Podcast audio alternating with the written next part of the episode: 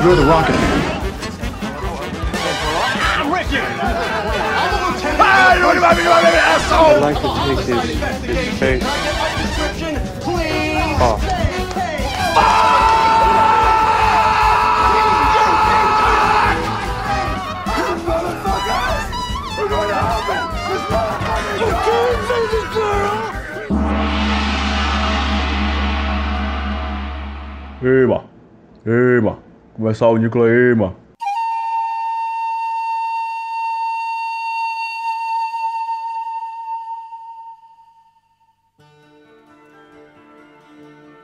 Bem-vindas e bem-vindos ao Nicolas, a investigação aleatória e recorrente sobre a carreira desse grande astro internacional, Nicolas Cage. Sessentamos o podcast, o mais novo podcast sexagenário da podosfera brasileira, explorando o dia a dia, hora a hora, minuto a minuto, até mesmo segundo a segundo de cada um dos filmes desse baluarte da atuação mundial chamado Nicolas Coppola. Quem tá aqui comigo hoje, eu nem me apresentei, né? Eu já fui direto entregando pros outros a- a- o papel da apresentação, mas eu sou o PJ e quem tá comigo aqui hoje é Roberto Rudinei. Sou eu, PJ, olha só. Tudo bem? Você mesmo, Roberto. Você é o Roberto? Dizem que sou eu. E o Rudinei? dizer por aí. Dizem que eu sou essas duas pessoas. Não posso confirmar. Quem souber morre. Pau que rola é que você é Roberto Rudinei. E outro pau que rola aqui também é outro que é o J e o P, tá aqui também. E JP. Corre a boca miúda. Rapaz. E além de JP e AJ, pra todo mundo que se confunde nesse podcast Nicolas, temos também outra sigla aqui. Não o CNPJ, nem o TJ, temos o AJ.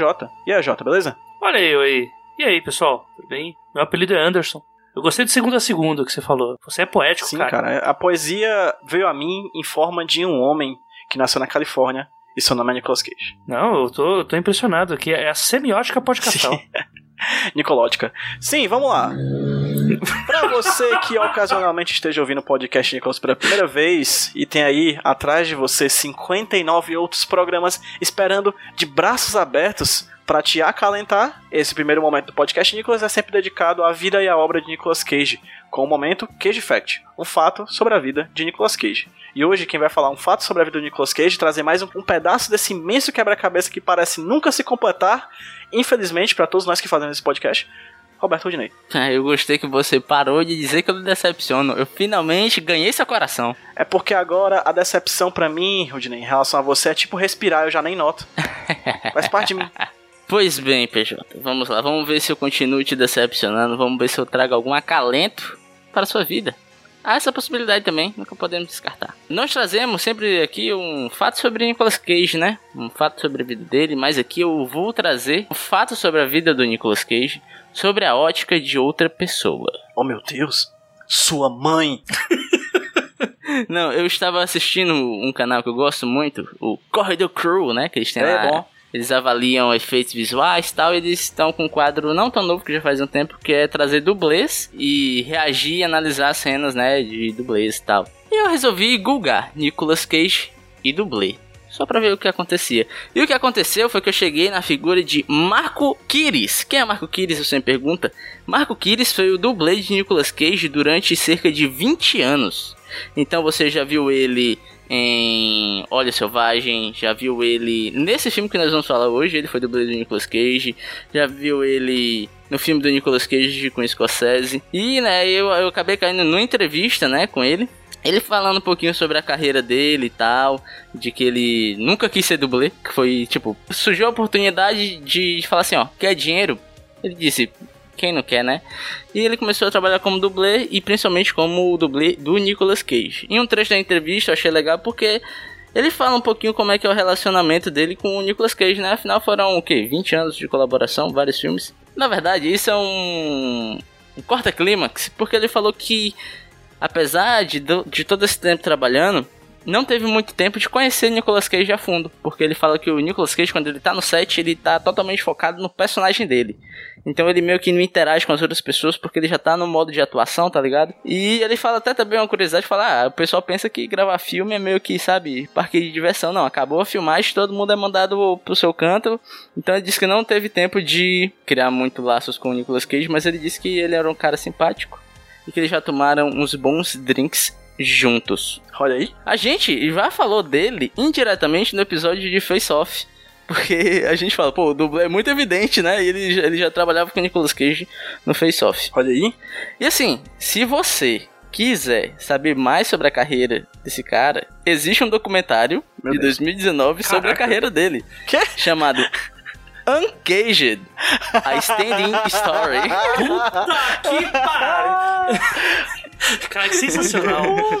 Não, e é legal que assim, tem uma frase que você põe bem no começo do seu relato aí, ô Rudy, que você abre aspas aí pra ele, que ele, ele mostra qual que é o dom aí que levou ele a, a ser o, o copiloto aí do Nicolas Cage na atuação, né? Que é dinheiro, né? Dinheiro, tamo aí pra dinheiro, né? Errado não tá. Exatamente, já é quase uma. É tipo pergunta inicial de entrevista de emprego. Além de ser uma grande pessoa, Nicolas Cage também faz a economia girar. Que maravilha.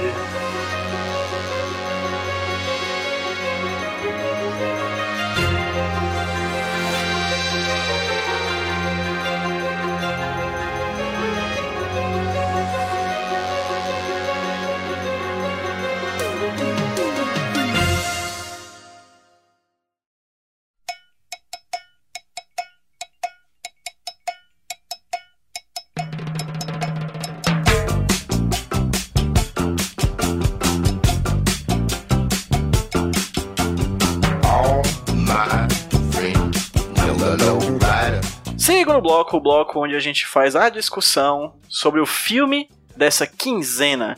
E hoje vamos falar sobre um clássico, um Nick Classic, viu? A gente chega ligeiro como quem rouba para falar sobre 60 segundos. Mais um filme trazido aos nossos olhos pelo visionário Jerry Bruckheimer. 60 segundos, um filme que fala sobre a duração média de Nicolas Cage em uma relação sexual. E é isso que a gente já falou anteriormente. que a gente já falou anteriormente também sobre o tamanho do órgão do Nicolas Cage no filme 8mm. Se você não lembra, Caralho, volta aí no passado? Caralho. pra falar, pra ouvir um Caraca, pouquinho. bicho. Ele me fez muito bem, cara. Ele me fez muito Meu bem. É um Deus, filme que que, é, dura gratuita 60 segundos, né? Porque cara, ele fala aquela frase quando ele tá trazendo com a mulher: Foi mal, gata, gozei rápido porque você tem um porte. é foda. Foda. Um filme de 2000, o tempo que a Angelina Jolie nem apareceu o nome dela antes dos créditos do filme, né? Apareceu depois do filme. Bem, ele é um filme de 2000, como eu falei agora, um filme em que Nicolas Cage interpreta Memphis Rain, Rain, Rain, Rain, Rains, Rain on Rains. me. Memphis Chuvas, né? Memphis Rains, em que ele vai atrás de roubar 50 carros em uma noite pra poder salvar a vida do seu Olha aí. irmão. Filme clássico aí do Um SBT. grande filme de assalto né? aí, né? Grande filme de assalto. 50 assaltos, pra ser mais sincero, de uma noite só. Acaba rouba mais carro do que não sei o que. Mas vamos antes de falar sobre esse filme clássico, que provavelmente grande parte da nossa audiência aqui já ouviu, dos nossos 31 ouvintes já ouviram. é, vamos lá pra parte em que a gente começa falando sobre as impressões gerais do filme. Roberto Rudinei, você já deve ter assistido esse filme mil vezes antes e assistiu mais uma hoje. É, como é que você se sentiu revendo esse grande, essa grande película? Olha, eu queria dizer que é um filme de uma história de uma irmandade de dois irmãos muito bonita, que eles partem em uma jornada de aventura, que eles têm problemas com um pai que desapareceu e no final acaba tudo em um bonito abraço. Eu estou falando de Dois Irmãos, novo filme da Disney Pixar que você pode assistir na Amazon Prime. Battlefield.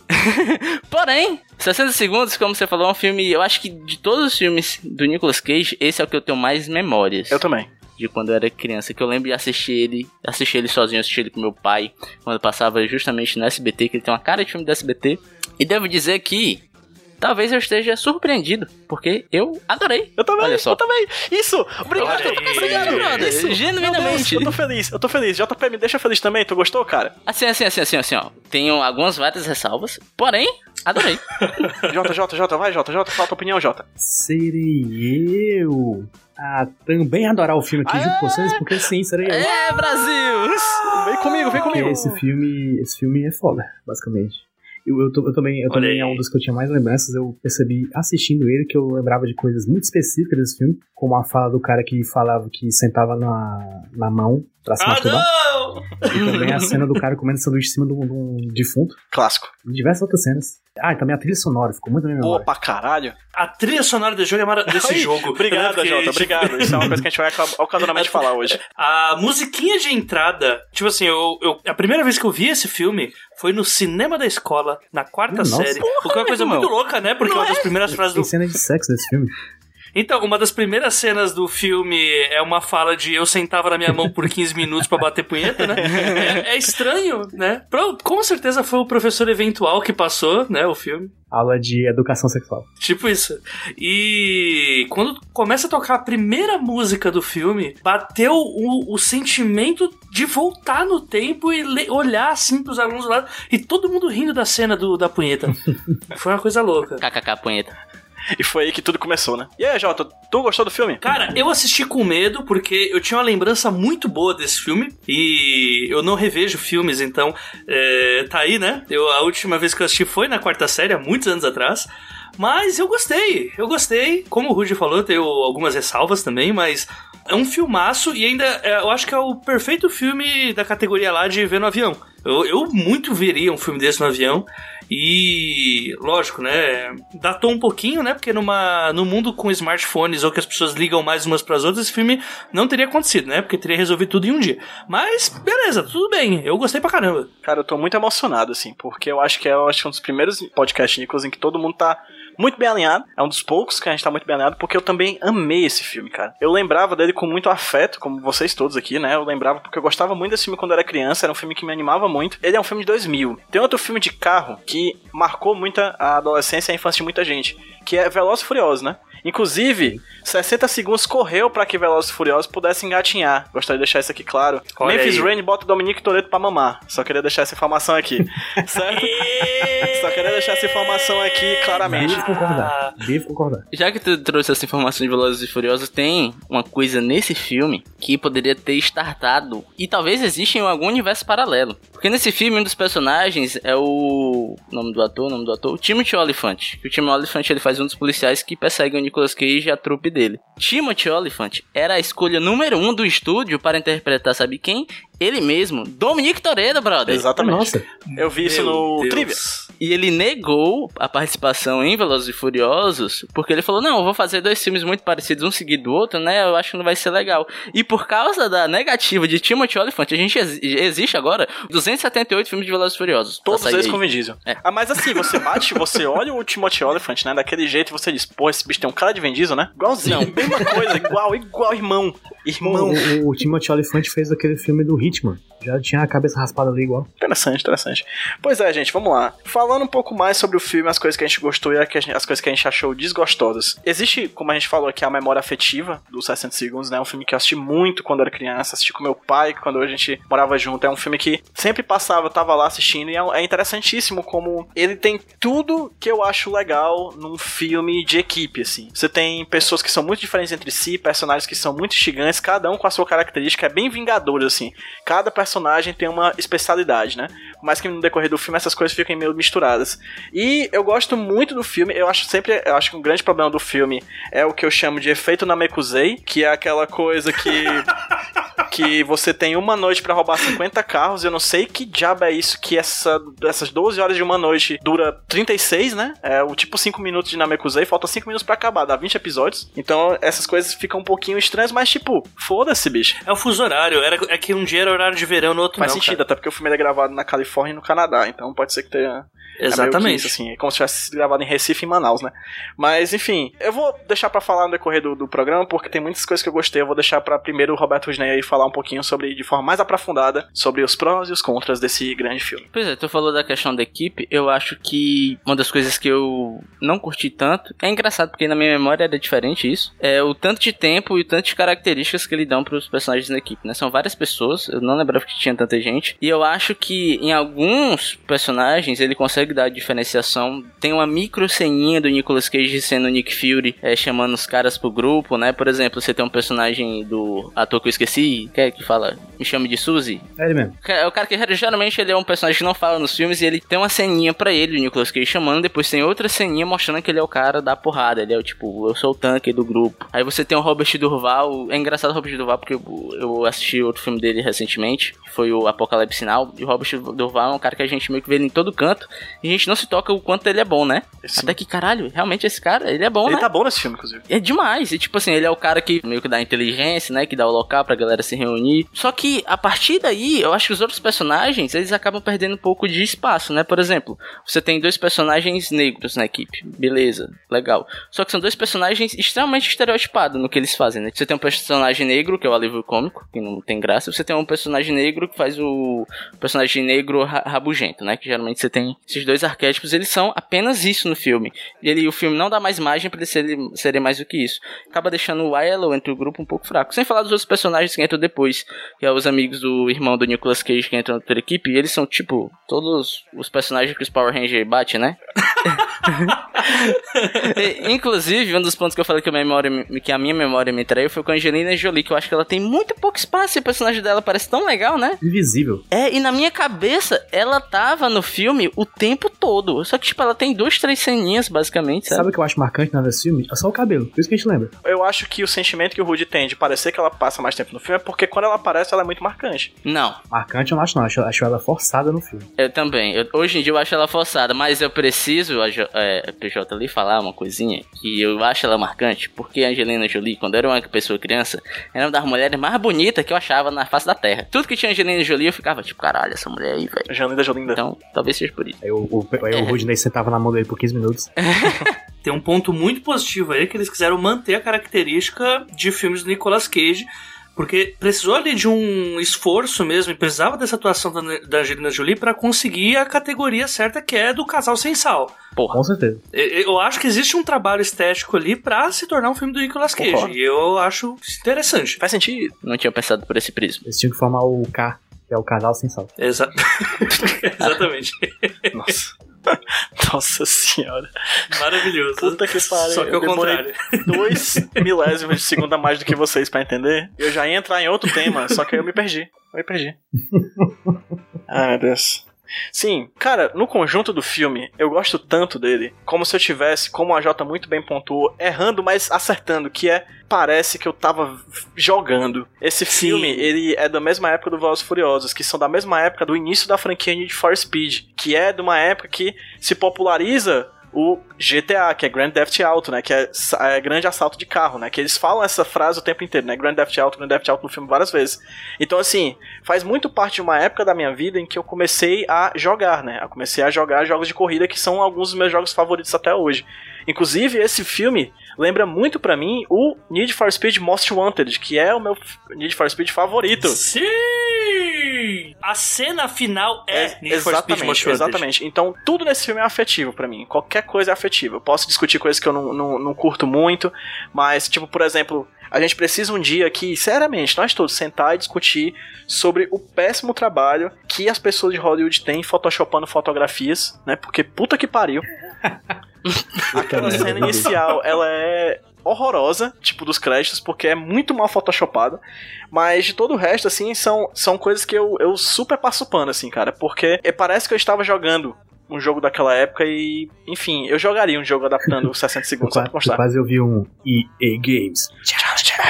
Com Perfeito, certeza, cara. Perfeito. com certeza. Muito bom, muito bom. Jota, o que, que tu achou do filme? Pera aí, qual Jota? É, fala É, J não, eu- que, que é complicado.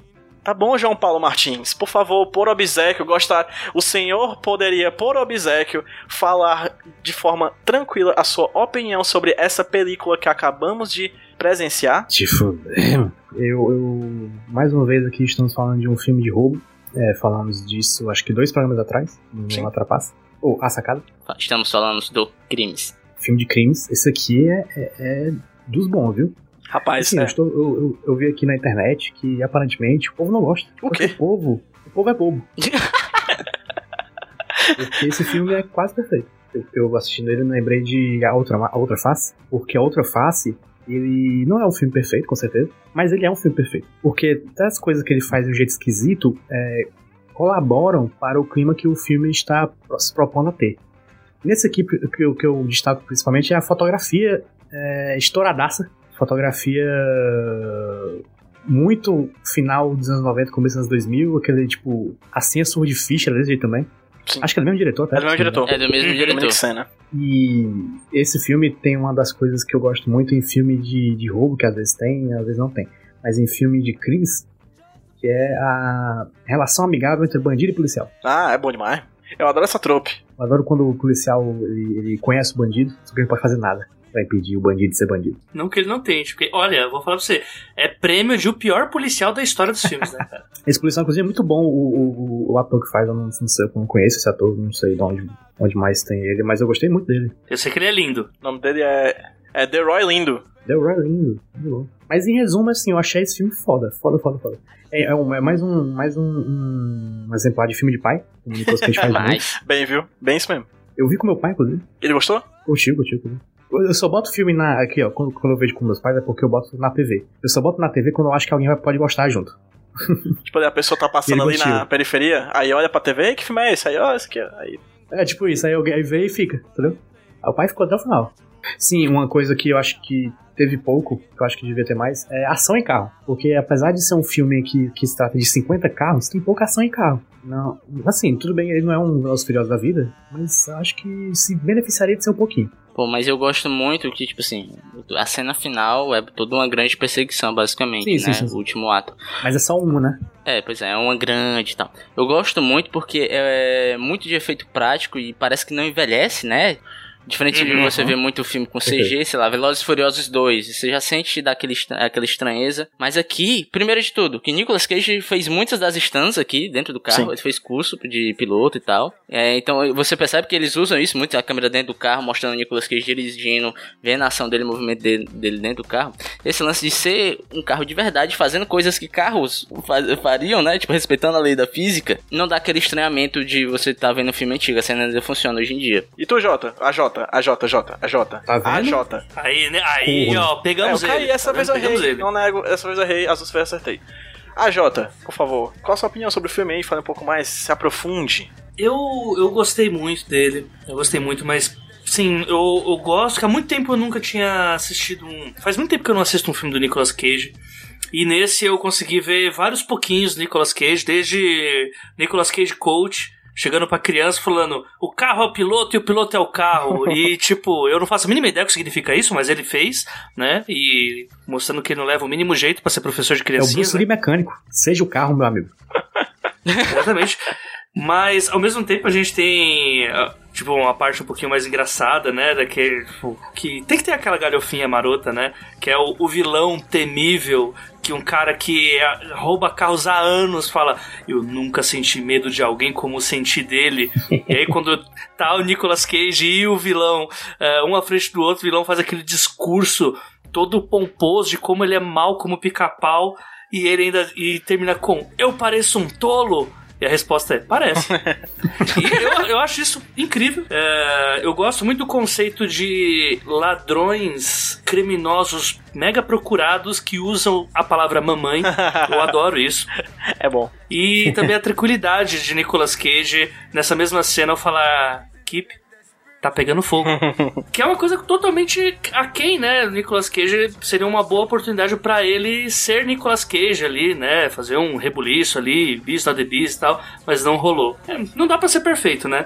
Só que assim, ah, mesmo que o filme tenha duas horas, e ele, eu preciso ficar olhando o roteiro, sendo chato pra falar, pô, tem esse rinho aqui, esse rinho aqui.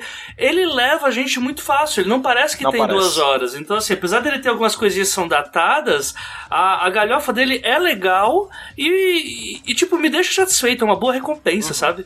Ele realmente não parece ter duas horas, é impressionante. Uhum. E falando do vilão que o Jota já puxou, é legal destacar porque aqui nós temos um Doctor Who, que é o Doctor Who careca, que nesse filme tá cabeludo. Que é aquele ator, o. Não sei o que é, Costan. Esse aí, é. Não sei o que é, Christian. E é legal porque ele admite que ele tá muito mal nesse filme. E ele falou que geralmente as pessoas encontravam ele na rua e falavam, pô, você é o cara 60 segundos. Porra, você tá mal, hein? Ele ria e falava, kaká, estava. Mas assim, tudo bem ele tá mal nesse filme porque ele aparece em literalmente duas cenas. e também tem a questão de que ele é um vilão de 007, basicamente. Dentro de um filme de carro. é mesmo. Ele tem, um- ele tem um, uma- uma- um hobby, né? Que ele é marceneiro. Tipo, pra que ele é marceneiro? Porque sim, foda-se.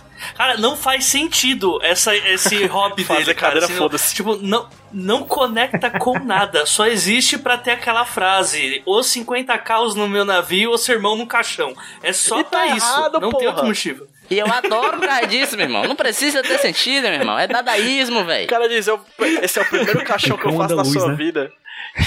e ele é pro seu irmão. É o Holly Mountain do filme de assalto. Acho, acho perfeito, perfeito.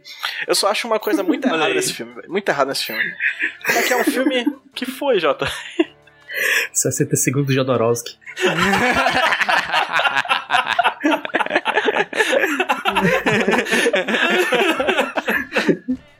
Documentário que vai rolar aí quando esse filme pelo Jodorowsky, mas Muito não bom, muito bom. Eu acho que só tem um grande erro no filme que, que a gente precisa apontar, porque eu amo esse filme, mas a gente amar também é expor os erros quando é preciso, né? Sim. E é um filme inteiro, tem pelo menos 50 carros em cena, não tem um adesivo do Calvin mijando, bicho. Não tem Verdade. um adesivo do Foi Deus que me deu. Tem um, um tercinho com a Nossa Senhora no meio. É que o americano é não foda, tem né? um, um banco de, de, de, de, de carro com aquele, aquelas negocinhos de madeira. De taxista, que você senta. Não tinha cachorro que balança a cabecinha atrás Macho, do só, carro. só não tristeza, só tristeza. Isso aí falta, falta pesquisa, Isso é falta verdade. pesquisa. Não tem, não tem um farol de Xenon. Mas assim, vocês notaram ah, o discurso do Nicolas Cage falando o porquê que ele rouba? Que ele literalmente é um cara que tem kleptomania só por carro grande, tipo carro caro. Não é que eu roubo, é que é mais forte que eu. É como se o carro estivesse me chamando. No dia seguinte eu acordo e fico triste. Cara, é maravilhoso. É foda, eu fico triste porque meus amigos morreram, porque meus amigos estão presos, Tipo isso. porque minha família tá sendo ameaçada. É triste, é triste. Gente, é impressionante, assim, porque eu fico vendo as minhas anotações, eu vou fazendo anotação enquanto eu vou assistindo o filme, né? Eu não tenho nada a falar sobre o filme, eu tenho várias aspas, porque esse filme é cheio de frases de efeito. Então, ó, Aham. Eu já queria puxar um negocinho aqui. Desculpa é, entrar na sonda, PJ, mas eu queria dizer, afirmar que o Nicolas Cage nesse filme ele está perfeito. Perfeito, Eu- eu- eu perfeito, perfeito, perfeito. Hum. Eu adorei, amei. Porque, ó, muitas frases de efeito e frases de efeitos boas e que funcionam. Ele tá engraçado, ele tá charmoso. Um dos poucos filmes que eu olho e falei, caralho, realmente, né, Nicolas Cage?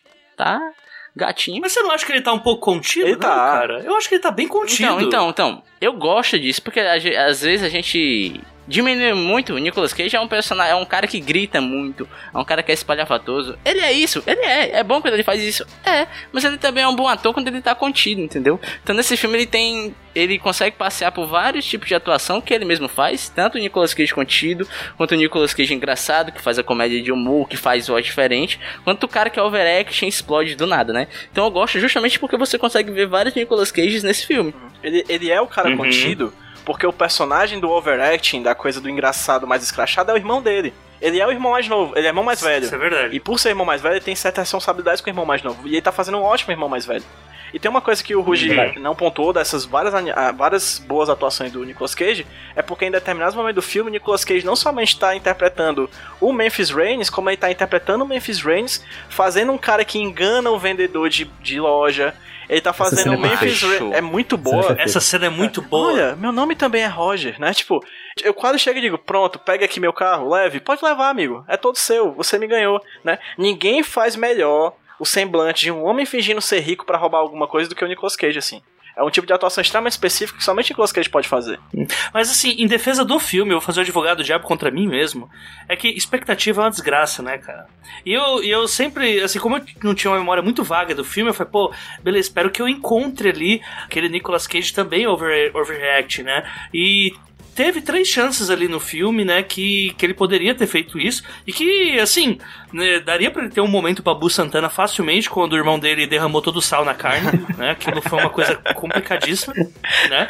O segundo, quando o irmão dele, é sempre, é, cara, esse irmão é o pior irmão do mundo, tipo, uma merda de, de pessoa, sabe? E o inútil também, mas enfim, a, a cena que ele, que ele, depois de ser salvo, ele fala, ah não, mas você tá querendo roubar o meu trampo porque vale muita grana. Ali cabia também um, um, um overreact do, do Nicolas Cage, e no final, que teve um pouquinho, ameaçou tirar a coleira, sabe? Quando ele tá debatendo com o vilão e tal, Sim. que, pô, eu já cheguei com o carro, deu, deu certo, são 11 Já tô minutos, foda-se que o carro não tá inteiro. Fala assim. Tô puto, É. puto da cara, tá ligado? Ali eu falei, pô, agora, é agora, é agora. E não foi. Então a culpa foi minha, eu é que tive essa expectativa, mas realmente, com vocês falando, eu entendo que ele tá muito bom. Mas o, o, o Nicolas Cage não é, encaixa no filme ele não estourar, porque nesse filme aqui ele tá interpretando Sim. o herói cool. Ele é Sim. aquele cara muito maneiro, ele é legal. Uhum.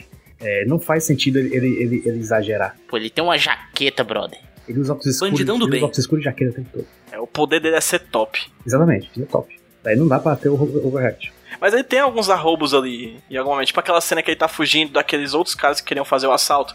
Que ele, ele e o irmão entram na, na lanchonete, que eles soltam um alright. Tipo. É, podia ser um alright, mas não é um alright. tipo, é muito engraçado, velho. Eles soltam desse, ou então nessa cena final, que ele vai falar com o cara. I'm a little tired, I'm a little wired, but I think I deserve a little. E tal. Tem muitos momentos, tem muitos. Vamos, vamos falar de Cage Moment. Cage Moment? Pode ser? A gente já tá neles, cara. A gente tá lá. É, Esse filme é inteiro Cage Moment, né, cara? PJ, antes de ir pras frases, eu queria linkar o meu Cage Moment com o momento que você falou agora do final do filme. Link, link, link, link. Porque existe uma voadora do Sub-Zero nesse filme. É a cena final? Existe uma voadora do Sub-Zero nesse filme. Nicolas Cage dá uma É voadora no vilão. Porém, Ah, o dublê falou dessa cena nesta entrevista. Ele contou como foi essa voadora, porque quem dá a voadora não é o Nicolas Cage, é o dublê. Hum. Olha aí, voltamos pro dublê. Fomos enganados! Ele falou que, tipo, meio que esqueceram dessa cena, mandaram todo mundo ir pra casa, mandaram o Nicolas Cage ir pro apartamento e, porra, precisamos dessa cena do chute. Só que assim, vamos parar pra pensar, é mais caro você mandar o dublê vir ou o Nicolas Cage vir? Aí chamaram o dublê e o dublê foi tipo, macho, eu não sei fazer essas coisas, cara. Eu sou, eu sou aqui, sabe? Os caras, não, relaxa, corre e dá um chute nele. E o dublê falou que achou essa cena tão ridícula, tão ridícula, tão ridícula, que ele não achou que ia entrar no filme. Aí quando ele foi ver o filme, tava lá a cena. Não, mas a, a cena realmente ela é muito ruim. Principalmente o final de vilão de novela mexicana caindo do barranco. Esse é maravilhoso, sabe? Tipo, ele dá a volta de ser tão ruim que fica Nossa, bom. ele é horroroso, nota 10, velho. É bom, é bom, gente, é bom. Tem uma coisa que eu odeio nesse filme, mas eu sei que faz parte do filme, e eu tô de boas com isso. Que é o fato de que o problema do mundo é o jovem, né? É. Todos os jovens desse filme são estúpidos. Todos, todos. Todos erram, todos, todos, Todos. são muito burros, todos, todos, todos. Desde o cara que rouba o carro sem precisar roubar, desde o cara que vai no, no, no porta-mala do outro carro sem precisar ir e leva um tiro, que é burro. É burro, ou uns animal burro, mano.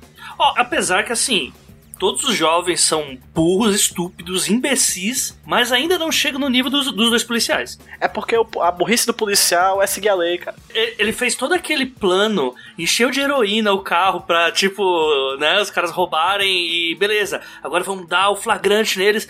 Aí chegou, ele foi literalmente engambelado pra ficar acelerando o carro lá de boa e ele nem procurou direito a parada.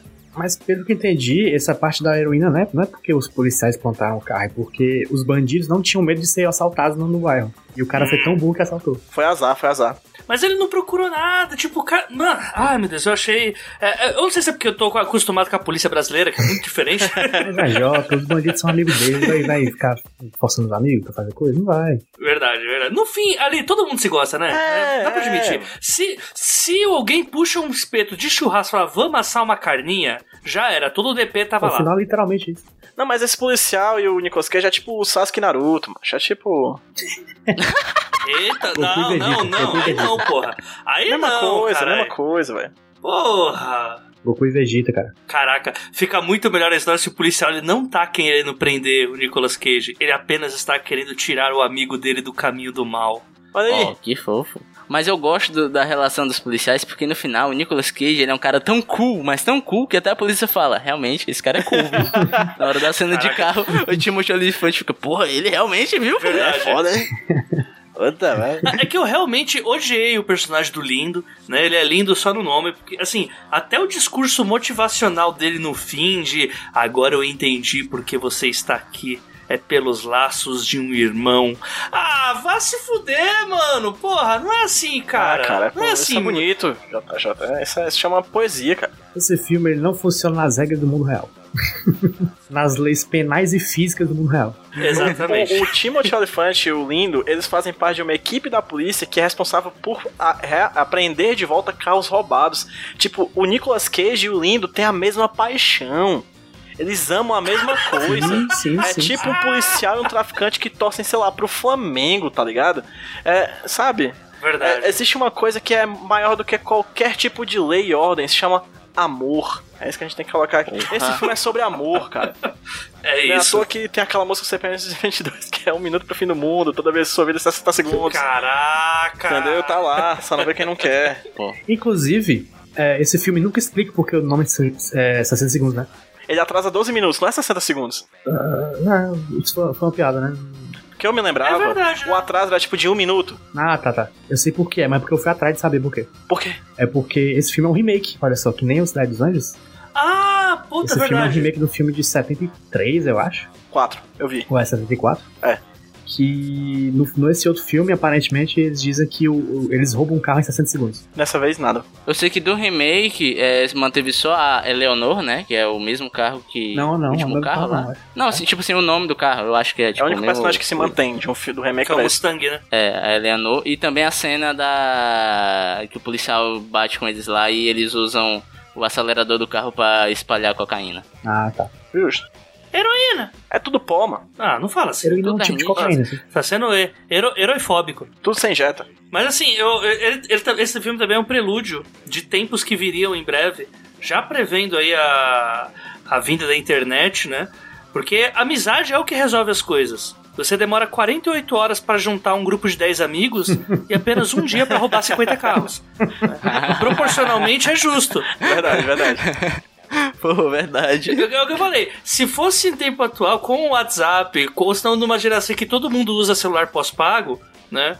Esse problema teria sido resolvido. Eles teriam um grupo no WhatsApp chamado O Crimes. Exatamente. E- E a foto da capa era o CJ na bike. Uhum. E aí teria um final feliz, até pro cara do caixão, tá ligado? Porque eles iam estar adiantados, tipo, 48 horas e menos 11 minutos, que eu não vou fazer a conta aqui porque eu sou de humanas. E é economizar uma morte. Ao menos. Uma morte. E toda. E aquele fiasco da polícia, né? Da perseguição. Porque eu até agora não faço ideia como que o Nicolas Cage deu perdido no helicóptero.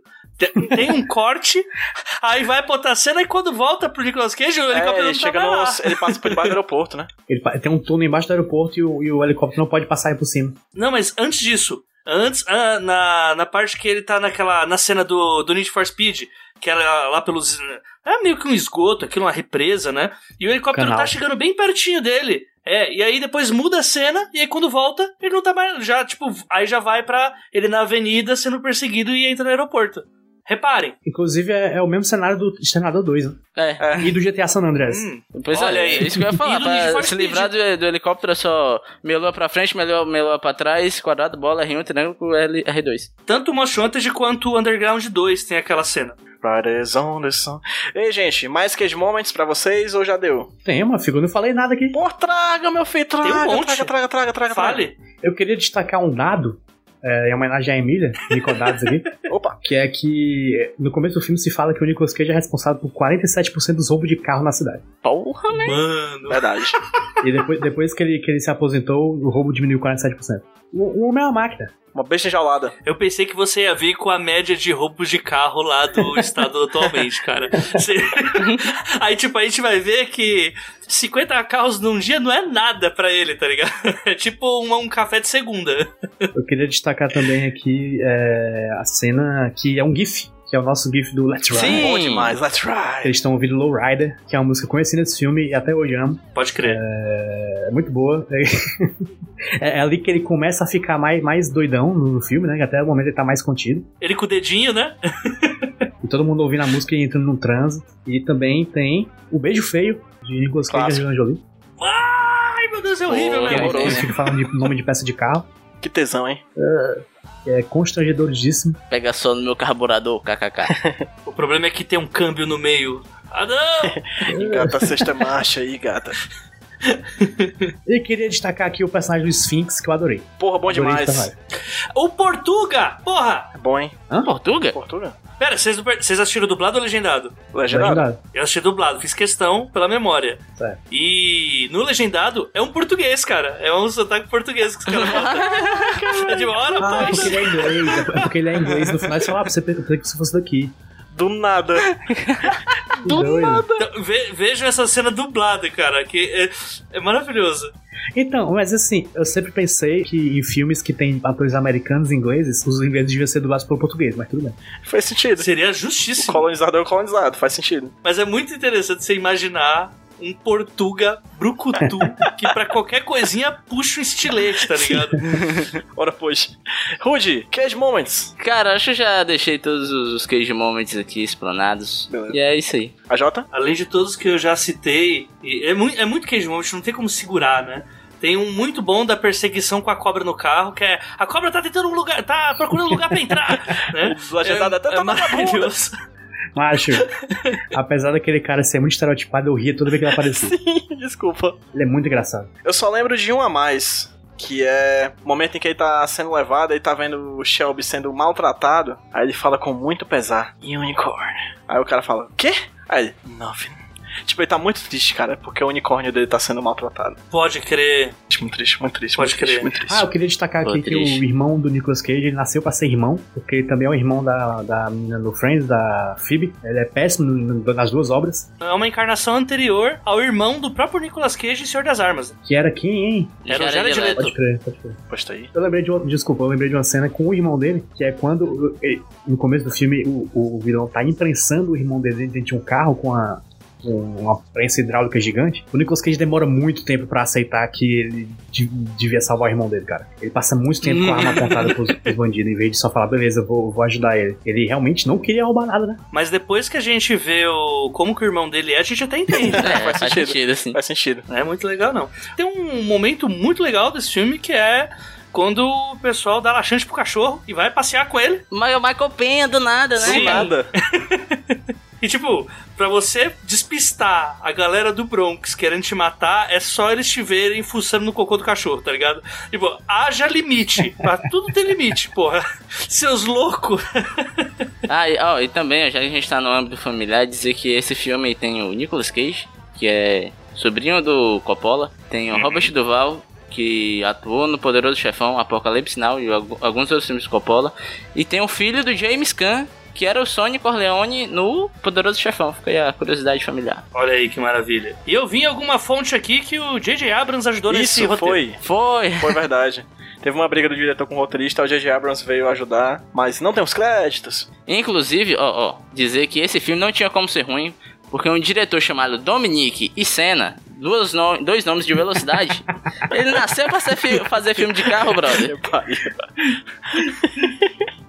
Porra, aí, Bom, aí, aí foi, boa, essa foi boa, Rude, foi boa, parabéns. É, vamos pras notas? Notas, notinhas? Vamos. Bora pras É, notas. primeiramente, JP Martins, por favor, as suas notas como filme e como filme do Nicolas Cage, que é o palco pra ele brilhar. Devido a todos o, o já supracitado debate aqui, 9,5 pro filme. Bom, E pro Nicolas Cage, 9, porque tá muito bom, mas eu achei que podia ser melhor um pouquinho só. você também faz voz a esse voto de JP Martins, Roberto Rudney. Dado a nostalgia, né, vendo os filmes com, olho- com os olhos de hoje, não posso fechá-los para alguns probleminhas, tipo o lance da equipe, que acaba sendo meio não tão explorado. Eu gosto muito da atuação do Nicolas Cage e do Robert Duval. Inclusive, eu acho muito legal o conceito do personagem do Robert Duval, que era um cara que trabalhava desmontando carros e ele decidiu, quando largou a vida do crime, trabalhar fazendo o inverso, né? Que era restaurando carros.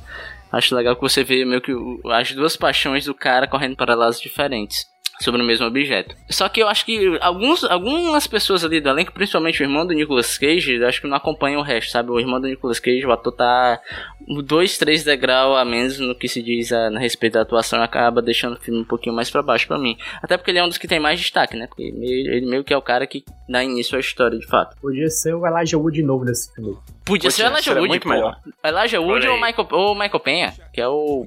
Os dois melhores casais de Nicolas Cage já feito. Verdade. Ou a Meg Ryan. Perfeito, olha. Caralho, a Meg vai roubando o carro, ia ser incrível. ela ia roubar, ela chegar, moça, me passa o carro. Aí, oh, tá tão fofa, toma. que incrível. Eu deixaria você roubar meu carro, Meg Ryan. Meg Ryan, se você quiser meu carro, eu não tenho um carro. Espero ter um carro, aí tu. Enfim.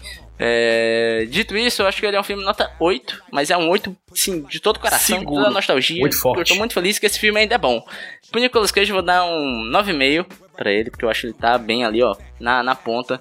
Ele só não é um 10 porque a gente já viu o Nicolas Cage indo além. do que ele foi aqui, mas aqui ele também tá praticamente perfeito. Então é isso. Exatamente. A Jota, por favor, Isso a sua aí. nota como filme como filme do Nicolas Cage. Cara, hoje você assistiu um filme de mais de 20 anos atrás e assistir duas horas de filme e não sentir ele tão datado e ele passar num tempo legal é um motivo pra ter uma ótima nota. Entretanto, como eu não gosto de Delroy Lindo nesse filme, eu acho que ele joga, ele joga na lama a investigação mundial muito pior do que muitos investigadores do Brasil aqui. Né? E olha que, olha o padrão, né? Então eu vou deixar 9 pro filme que ainda assim é um bom filme, mesmo com ele. Ele não me convence nada. Peço policial. Já falei isso? Ah, mas pra Nicolas Cage, cara, 9,5. O único meio bom. que eu tirei foi por causa da minha expectativa, porque eu queria uns gritos a mais e tal, mas o carro é piloto e o piloto é o carro, então, cara, é isso. 9,5 pro Nicolas Cage e 9 pro filme. Perfeitamente. A minha nota, como filme, é um novizão, certo? Eu realmente gosto bastante do filme, acho um excelente filme de equipe. É, tem muito personagem, e eu gosto muito que o filme ele tem uma vibe meio sitcom. Assim, não sei se vocês tocaram. Que ele tem vários personagens e eles ficam revezando as duplas. Né? Tipo, que é uma coisa bem Sim, comum de sim, sitcom, assim. Tem um personagem que é o Nicolas Cage, o irmão. Aí tal hora é o irmão com outro cara. Aí é outro cara com a Angelina Jolie. A Angelina Jolie, tipo, eles ficam modificando as duplas de vez em quando pra roubo de cada carro e fica explorando essas mini interações entre os personagens, assim. Faz o que pode em, dois, em duas horas e faz, particularmente pra mim, muito bem. Então, nove, certo? Os problemas que são, são os problemas que o Rudy já falou de questões de representatividade e tudo mais, que realmente fazem o filme cair um pouquinho, mas ainda assim, um puta filmaço. Nicolas, 9,5, né? Acho que vou aqui concordar com os meus amigos. Sei lá, senti que faltou só o dezão, mas muito, por muito pouco, muito pouco, muito pouco. Mas ainda assim, uma bela nota para um belo filme, para um belo Nicolas Cage. JP Martins, Ó, ó, pera aí, deixa eu falar uma coisa. Tem um ponto aí também da parte de diversidade que é positivo. Que é a Angelina Jolie ser uma personagem que é bissexual e meio poliamorosa também. eu gosto, eu gosto também. É sexual? É, tem uma hora que ela fala que ela gosta muito de loiras. Mas ela tá falando de carro. Não Será? importa. Ela dá a entender, entendeu? Se ela atrasar com Transforma e configura bissexualidade. Olha, é. é, é Sou não, bissexual, transa com moto e com carro, né? assim, eu sei que tem todos os problemas que vocês falaram, mas eu gosto muito dela como uma personagem que. Era a especialidade dela era roubar carros italianos, assim. E ela está lá fazendo o trabalho dela, sabe? Eu acho isso muito foda, assim, como ela é bem condizente com o que o personagem se propõe de cara, assim. Acho ela um personagem muito legal, assim. Queria ver mais dela, isso é um fato. A coisa que vocês até pontuaram que gostaria de ver mais. Ah, desculpa, ó, an- antes da média, uma coisa que a gente não pode deixar de elogiar e bater palma é que esse filme, Nicolas Cage, corre bonito. Corre. Ele corre herói. Corre. Ele corre bonito e faz parkour bonito. A gente tem que valorizar quando ele faz isso, que não é uma coisa que ele costuma fazer. A única coisa que ele não faz bem é aquela cena de luta no começo que puta que pariu, que cena horrorosa. É, mas tudo bem. Beijo ele ainda não aprendeu a beijar, não, coitado. Olha, a cena de luta é pior que o beijo, viu? Porque puta merda, velho. A cada Vocês segundo é estão um falando, não corte. sei qual é a cena de luta e qual é a de beijo, porque pra mim é a mesma feiura. Correr é natural e, be- e beijar e brigar é. tem que aprender. É verdade. É Verdade. Verdade. instintivo. Exatamente. Quais são as notas desse filme, João Paulo Martins? Nota pro filme 8.8. Estou decepcionado com você, Rudinei. Eita. Baixou a média. Foda. 8.8. E nota pro, pro Nicolas Cage 9.3. Aí não tô decepcionado, não. Eu acho uma nota justa. Não é a melhor nota, né, que já teve, mas é uma nota justíssima. Antes da gente ir pro próximo bloco, eu queria deixar só um pensamento pros meus amigos aqui. Abre aspas. Se o ferimento dele, de certa maneira, serviu de alerta pra vocês quanto ao fim, final impiedoso da vida criminal, aparentemente brilhante, e serviu de inspiração pra mudarem de vida, então suas feridas representam a nobilidade inerente à glória. Que sorte seria a nossa? Você diz, pobre do Toby. Eu digo, pobre de nós. Até a próxima.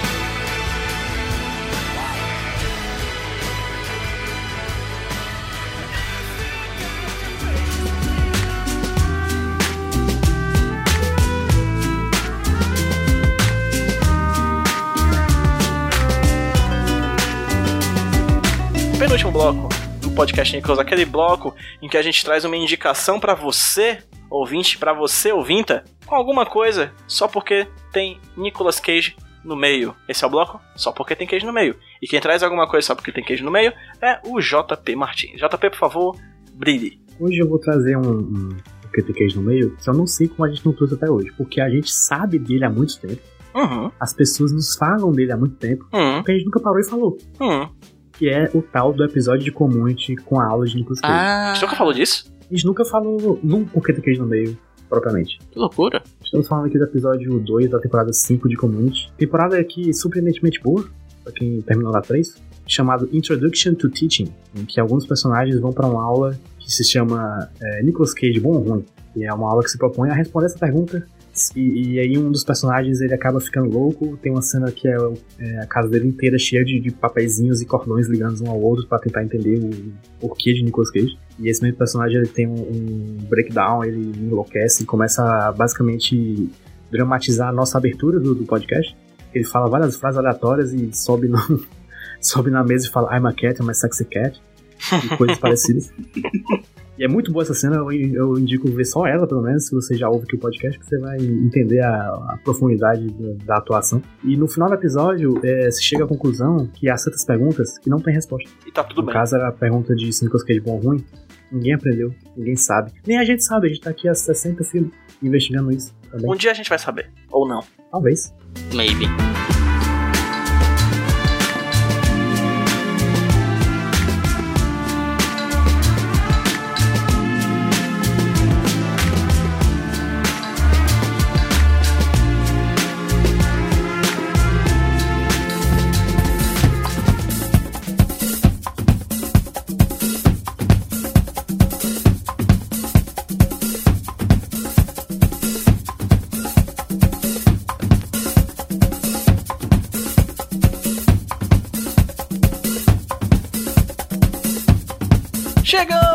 Ao último bloco do podcast Nicolas, o bloco em que a gente faz os famosos jabás de cada um de nós. E por último, fazemos o sorteio do episódio seguinte, porque nesse episódio tem sorteio, né, Rude? É. Vamos sortear. É. A J. Oliveira, por favor, meu querido, muito obrigado por você ter topado gravar esse podcast, Nicolas, e fala pra quem tá ouvindo a gente onde elas conseguem encontrar você pelas redes sociais e o seu trabalho como podcaster. Olha aí, ó, tamo aí quase ah, onipresente na podosfera literária aí do país. Mentira, não chega tanto, mas. Bem, é o que tem, né? Eu faço podcast nicho no nicho, de escrita criativa, obviamente para quem quer aprender a escrever, poder fazer historinhas e tal. É, embora algumas pessoas não queiram isso e não leem, mas escutam. Isso me dá um pouquinho de medo, mas isso é assunto para um outro dia. É, eu tenho os dois trabalhos do escritor, ó, participo do Pergunte às Damas também, e também participo do podcast 30 Minutos, que esse sim é o maior podcast de literatura do Brasil. E vocês podem encontrar todo esse conteúdo no, no site audiocosmo.com.br. Aí lá tem todo o nosso conteúdo. Ah, vocês são todos muito bem-vindos lá. E nas redes sociais vocês me encontram no Twitter, onde vocês encontram a segunda pior parte de mim, que eu sou uma velha reclamona, mas no Twitter eu sou o segundo pior, que é o AJ por extenso, underline Oliveira, AJOTA, underline Oliveira, ou pelo Facebook, mesmo arroba, só que lá sim eu sou a pior pessoa, né? Então, a minha pior versão é o Facebook a segunda pior versão é o Twitter, e tem eu. É isso. Perfeitamente. Roberto Rodinei. Eu, você me encontra no Twitter, arroba Rudilonha. E é isso aí. Muito bom, muito bom. Ah, peraí, peraí, gente, peraí, peraí. Aproveitar espacinho aqui para todos os nossos 31 ouvintes. Além de fazer o podcast e tal, eu sou editor. Então, se tiverem com projetinhos de podcast, quiserem alguém para editar, estamos aí, portas abertas. Estamos precisando de dinheiro porque não está fácil. E o auxílio emergencial não chega nunca. Então, ajuda nós. Eu, como editor desse podcast, irei cortar essa fala do AJ e dizer que você me contrate, não contrate. O filho da puta, ele não quer fazer jabá, e aí quando os outros faz. JP, tu também é editor, cara? Eu edito imagens no Photoshop. Olha aí. E onde as pessoas conseguem encontrar essas imagens? Faço isso, faço isso para viver. Não me contrate, porque eu não aguento mais. Mas é, se quiser me encontrar aí no lugar é Jumbo Paulo no, no Twitter e pra ver desenho é Jumbo Paulo no Instagram. Show de! Pra mim, pra vocês me encontrarem, vão lá no arroba PedroPJBrandão no Twitter, no arroba HQ Sem Roteiro, também no Twitter e no Instagram, e claro, arroba no Instagram e no Twitter. Principalmente no Twitter, que é onde a gente interage mais, mas se você quiser seguir a gente no Instagram e marcar a gente quando você estiver vendo aquele filme da, do Nicolas Cage na, em qualquer emissora e marcar a nossa robinha lá, a gente tá lá falando com você e mandando aquele famigerado olá. Muito obrigado, gente. Segue a gente. É isso. Rude JPAJ, deu bom. Agora vamos fazer o famigerado sorteio da próxima edição do Podcast Nicolas. Já são dois episódios seguidos aí que a gente safadamente escolheu o tema do podcast, mas agora vamos entregar na mão do famoso destino. A Jota, por favor, faça o sorteio. Prazer, Destino. Vamos lá. Próximo filme do próximo episódio será o número 15, Apache. Helicópteros Invencíveis, de 1990. Que filme é esse, bicho? Dirigido por David Green. E o nome original dele é Firebirds. Macho, pelo amor de Deus. Fala um tanto de helicóptero nesse filme, né? 1990. O ano em que eu vim ao mundo. O ano em que eu vim ao mundo. Tem Nicolas Cage Tommy Lee Jones. Toma, Jones. Tommy Lee Jones. Toma, Lidiano. É, gente. Vai ser bom, hein? Ou não. Não sei. Esse- Tá 4.8 Promissor. no IMDB. Deve ser bom pra caralho. Eita! Hum, que, que delícia. Aquele jeito. Ah, Ei, mas aí. É tipo- Bora que eu quero assistir o Mestre do Sabor, Bora, brother. fuder. Então daqui a 15 dias a gente vai assistir esse Conner com helicópteros daqui a pouco no podcast Nicolas. Valeu, gente! Falou! Tchau. Falou!